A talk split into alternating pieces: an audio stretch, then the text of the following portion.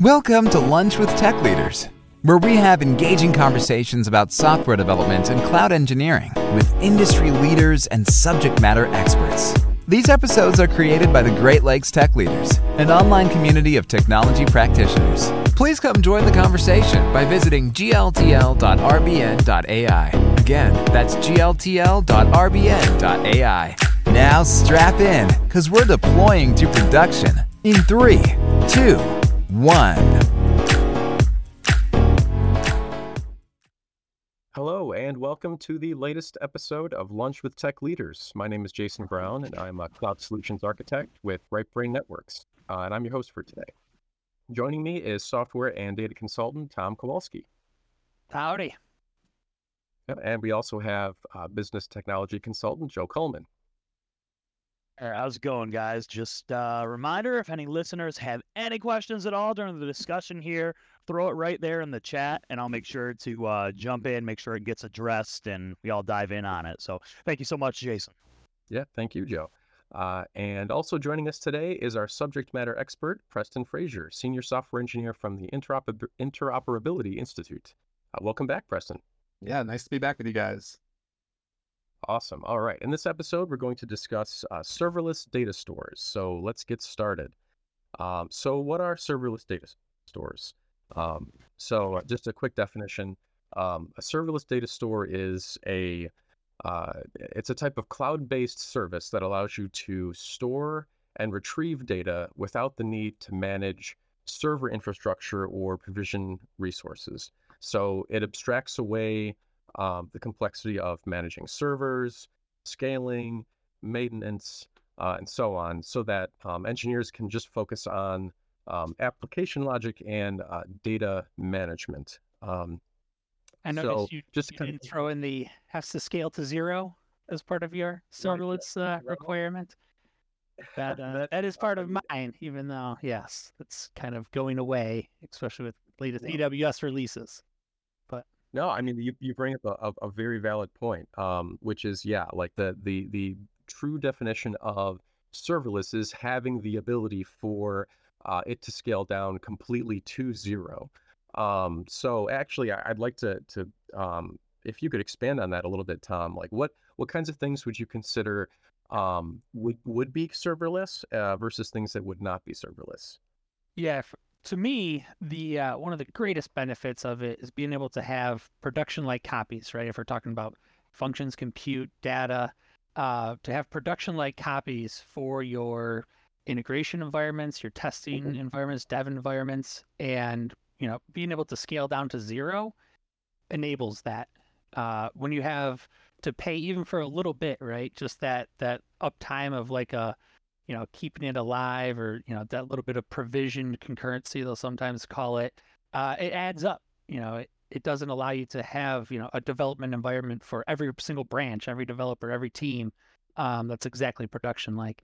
And I feel, you know, if you have that scale to zero, like a, a dynamo, I'm sure we'll dive into some of these uh, a little more, but like a dynamo goes right to zero if you're doing the uh, that type of concurrency, um, the on-demand provisioning.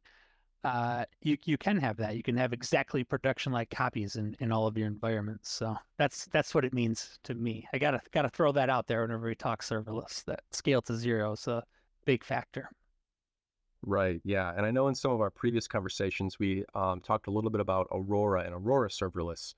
Um, and I think that you had mentioned that, um, like previously, when Aurora first uh, uh, dropped, that um, it did have the capability to scale to zero, but sort of the, the, the V2 Aurora serverless, um, they, they took that away. Is that correct? Yeah. They make you have at least uh, like a 0.5 compute units uh, the lowest it'll scale down to for the version two.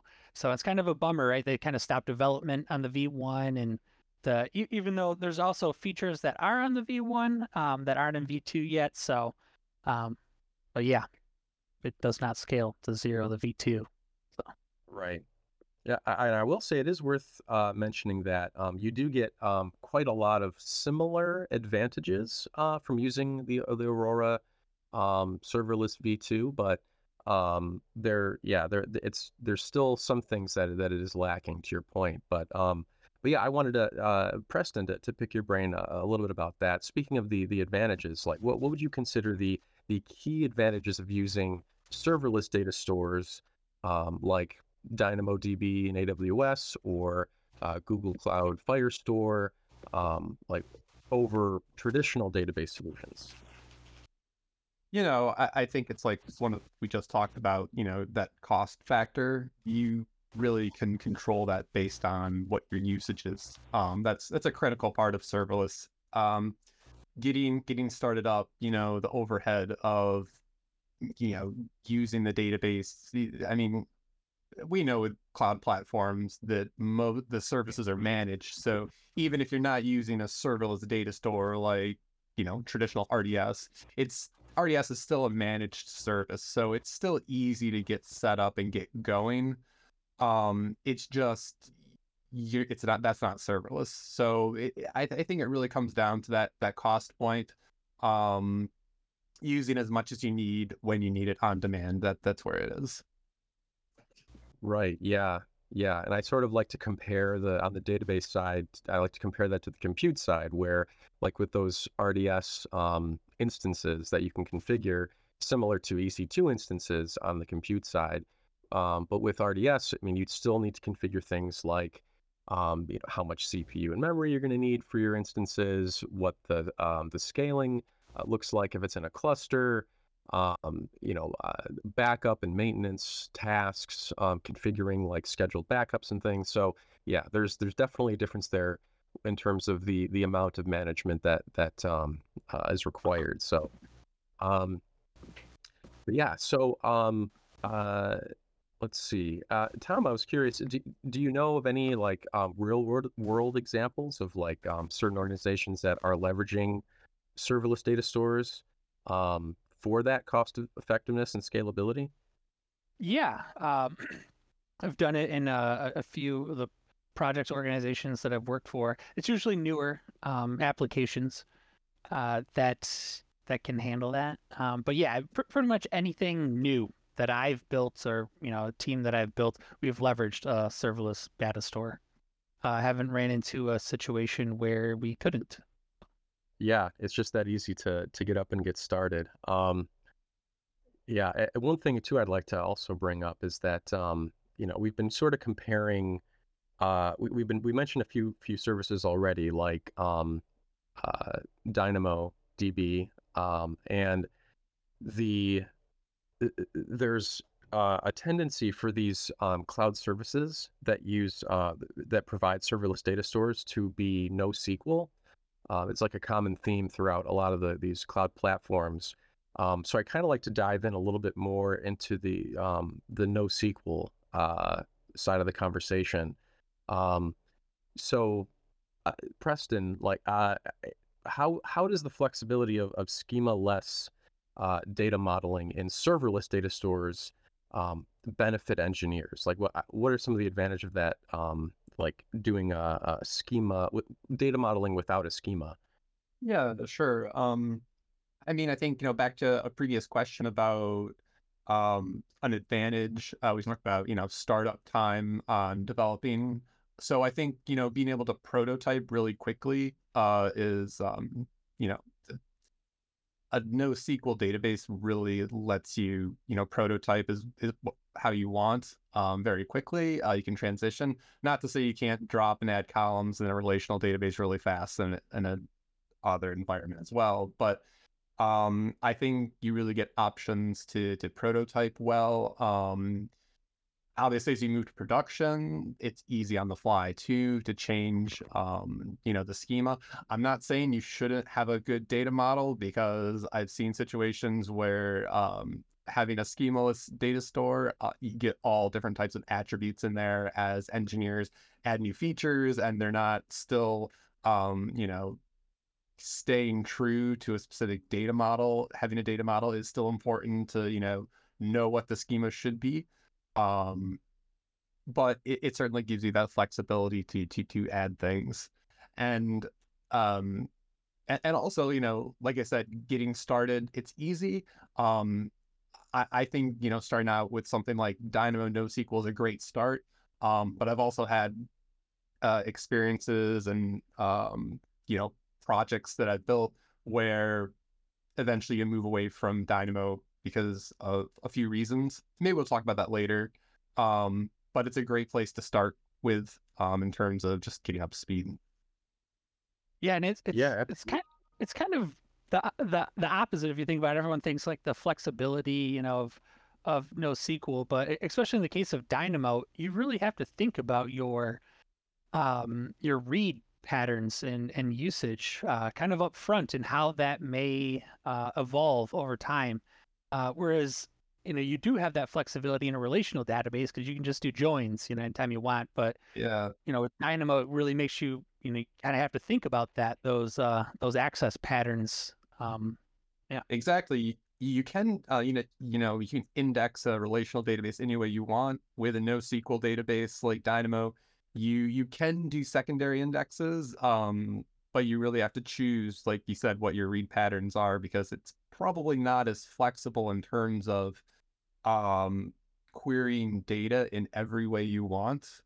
Um, it's it's more, I would say, more powerful, and it's you have a specific read pattern, like you said, you you want to pull specific data in a specific way. Um, and so once your use case changes, let- let's say you get another request from the business where, oh, I want to query data this way from your data store. Uh, well, then you might get in a position where either you have to add a new index or uh, maybe you need to set up a different data model. So, um, agreed. I would say it's not as flexible as a relational database in that sense. Right, absolutely, yeah. Um, another thing that I, I wanted to touch on as well is I think you had brought up, um, you know, as as the uh, the nature of the application that uses the database changes and the and the data model changes, um, like how that uh, how that propagates um, and how that uh, manifests in, in production. Um, I, I can tell you guys like some of the most complicated aspects of um, some of the projects that I've worked on in the past are how do we handle changes to uh, to the data model? You know, how do we handle changes to the schema for like a, a relational database? There are some tools that help with that, um, and you can integrate that as part of like any uh, you know CIC CD solution that you have when when uh, upgrading new versions. But you know, it, there there is a definite process that has to happen to handle changes to to your data model for something that's already running in production. Um, like eh, the so one of the things I like about um, uh, like Dynamo, for example, uh, for the serverless data stores, is that the process by which you can do that is is a lot easier, but there still needs to be a process, like what you guys are saying. so yeah, definitely in agreement there. So so Tom, uh, like wh- what what can, what would you consider to be um, really good use cases where you'd want to use serverless data stores versus something like a more traditional relational database?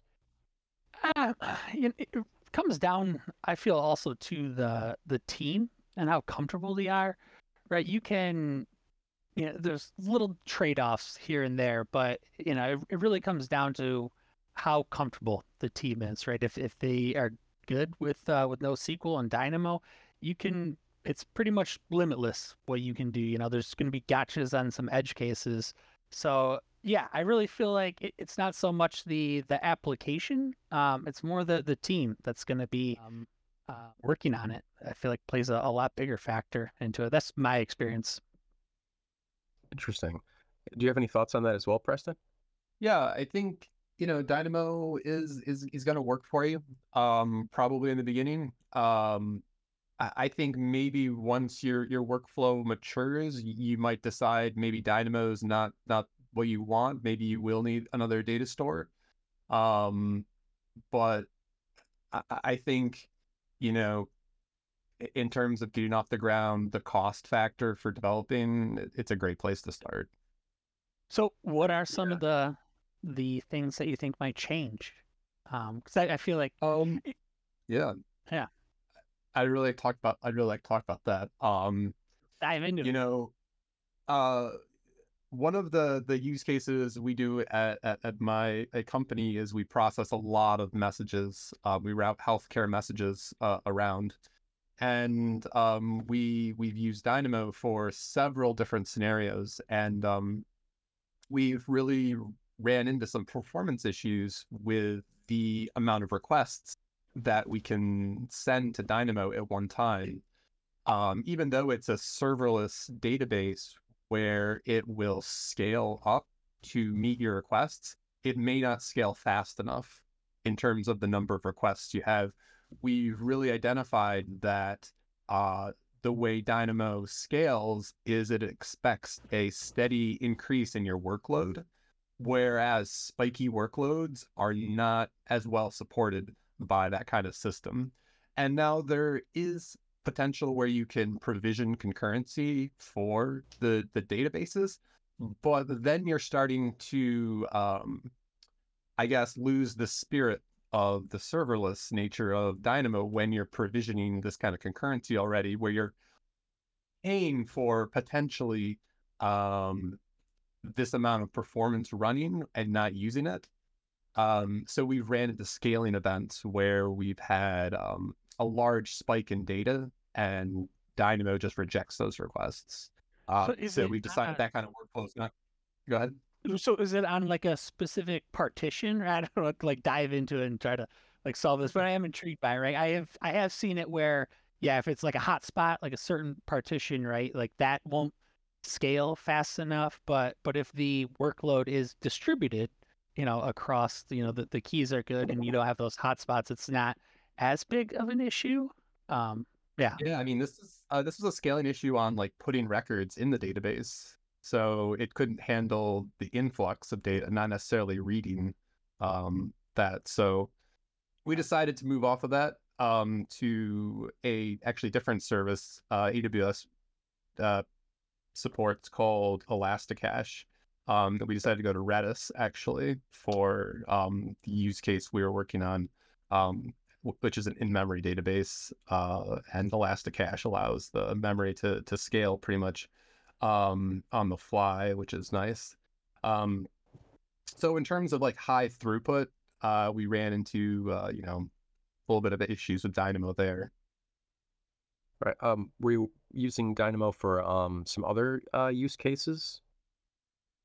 Uh, we do, and we, you know, Dynamo works great for a lot of other use cases. We use it to store configurations for applications. Um, you know, data where you're infrequently looking it up. Um, you know, we store a lot of configurations where we can cache those configurations in our applications for a few minutes, so to cut down on requests. Mm. you know, since it's it's NoSQL, it's easy to query on partition keys and pull back specific data that you already know um, what to look for. Um, you know, Dynamo starts getting more and more, I would say, expensive, not necessarily in the cost, but in the performance when you have to do large scans on the entire data set. Um, use cases where you have to do that, or you know, you, you need to think about it, but that's something you probably want to try to avoid if you can, scanning the entire database, um, because that is a slow, um, slow process to do that if you have a lot of records. Yeah, it should really only be like batch or you know if you're doing like modifications to something or like a analytical thing where you're moving it to somewhere else. But yeah, if, try to avoid the the scan if you're if it's like you know production customer facing for sure. Mm-hmm.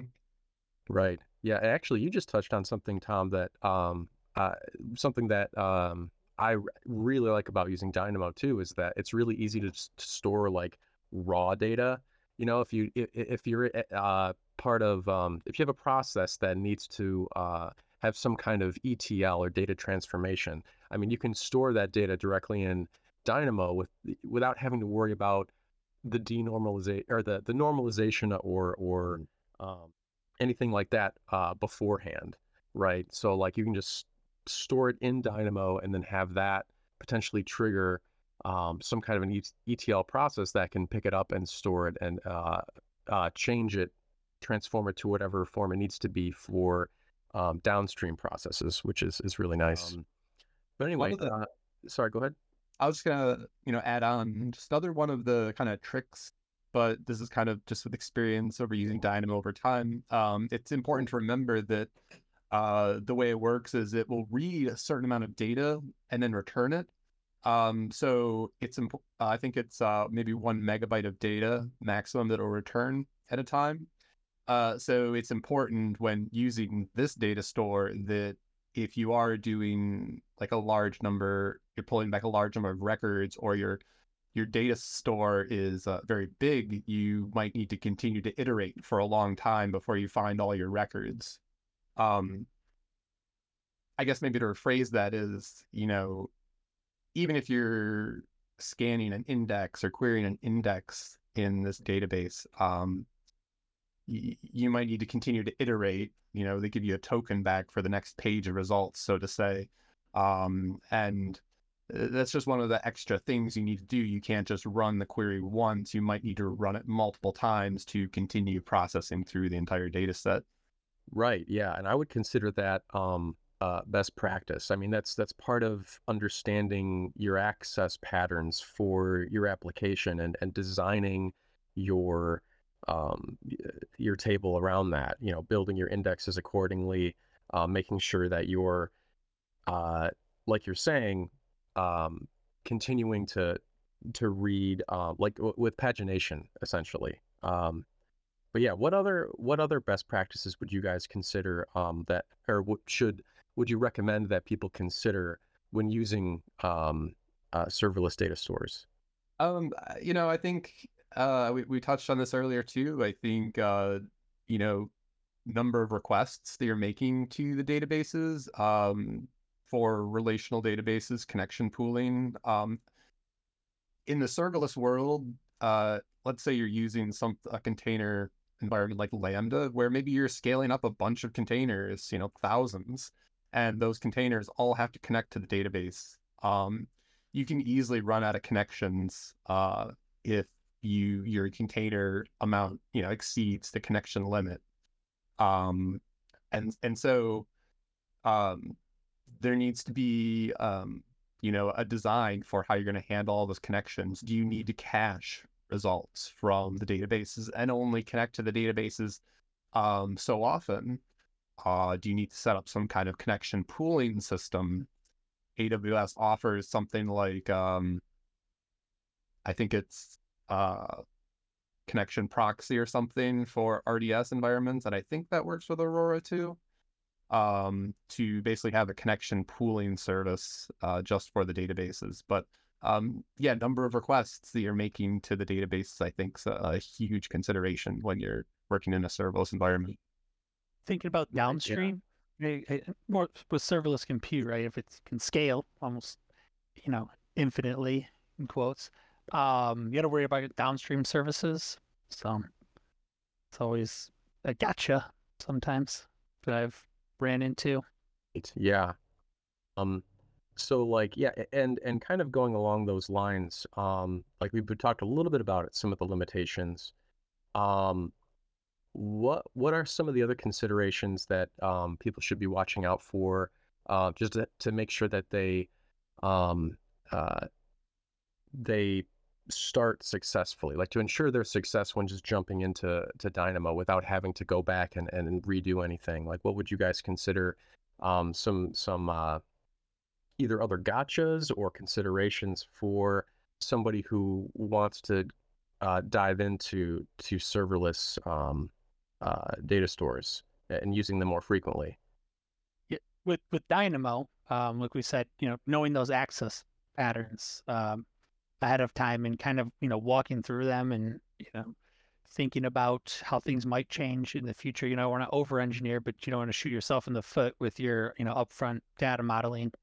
Um, there's a great book. I think it's like just like the DynamoDB book. I don't know exactly what it's called, but uh, it's by Alex DeBrie. It's a it's a great great read uh, if you're doing any type of um, work with Dynamo, especially in in going over the different ways of doing the data modeling, um, especially around like single table design. Um, so I'd recommend that for anybody getting started. Great. Um, let's see. So um, we talked about uh, uh, a little bit in the beginning. We were talking comparing this to um, uh, more traditional database service, um, sort of like uh, like RDS, for example. We talked a little bit about database maintenance um, and uh, uh, other uh, um, similar features. For something like for serverless data stores, um, how important is it to have uh, a solid backup and disaster recovery plan? Sort of, uh, I guess we can start with Preston on that one. I mean, imperative uh, for any production system. It's it's critical that you have a disaster recovery plan for when your database is when there's going to be an issue. Um, and with with Dynamo, it, it's a little bit handled for you. You can set up automated backups. Um, I, I think it's um, there's a lot more you can do with the Aurora and RDS side to set up replication.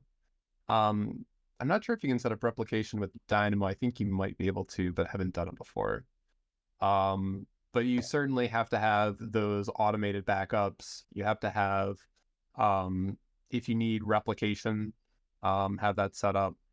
Uh, and I think, you know, we were talking about the advantages maybe of quote serverless data stores. Um, one of the things Amazon likes to push it on Aurora is um, overall, generally, they say it's a little bit better than RDS because of the faster recovery to um, fail over to a replica um, if there is an issue. Um, so you know, I think they will say that Aurora's maybe a little bit, little bit better on performance if there's an issue that happens. Um, in yeah, um, yeah, that's exactly what I was going to say. That uh, that recovery time, the way that they do the database, the magic in the in the background when you do like a point time uh, restore, things like that, it's actually connecting to data that they already have for you. Uh, so it's a lot fast. I don't know the the metrics of it, but it's a lot faster than you know traditional um, data stores where you gotta you know fire it back up again, right? Go from a, a an actual backup copy. Uh, whereas yeah, with with AWS and some of their serverless data stores, it's really just you know spin up another endpoint that points to somewhere else on your data, like at you know certain time back. So makes it a lot faster. Right.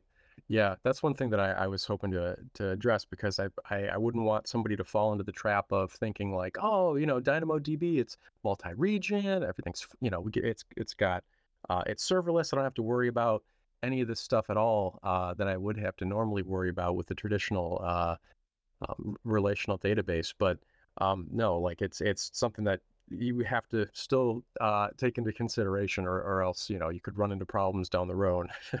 and it's nice to have even just for for peace of mind too. You know, like to make sure that um, your data is is um, backed up and recoverable uh, in a uh, reasonable uh, time frame. So, um, but yeah, we're getting close to time. I, I, just wanted to make sure we had a little bit of time um, to uh, have, uh, if, if either of you guys wanted to, to um, impart any closing thoughts, um, Preston, before we, we wrap up for today.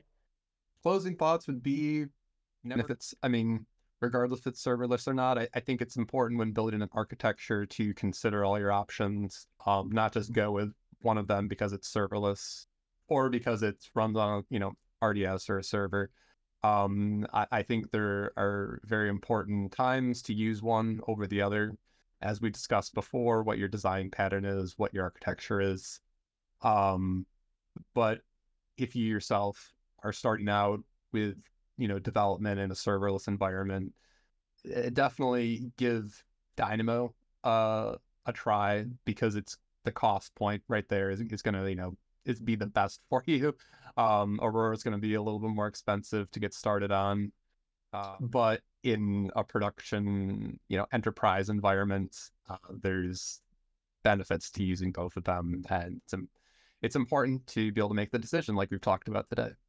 Yeah, I would say, um, you know, you want to leverage the you know highest abstraction that you can, right? That you're working on Um, so if there's a, a tool out there that does what you know you, you used to do so it's you move to the cloud so you don't have to manage the servers and things like that so j- just going up that abstraction level as high as you can is better right and allowing your team to to focus on um, you know providing value to your customers so um, so yeah it, whether it's serverless or you know going down the line if it doesn't meet your needs just try to pick that abstraction layer right that that takes away that undifferentiated heavy lifting that uh, the aws likes to say so. all right yeah absolutely um, so yeah, I guess with that, we could probably uh, wrap up for today. Uh, I just wanted to take the opportunity to thank all of our listeners for tuning in to today's episode of Lunch with Tech Leaders. Um, we hope that you found the conversation uh, informative, informative and valuable. Um, and we'd love to have you join us again for the next episode, uh, with our topic being building a strong SRE culture in an organization. Uh, as always, the episode will feature expert guests and interactive conversations, so be sure to tune in. Um, thanks, everybody, and we'll see you next time. Thank you. Thank you.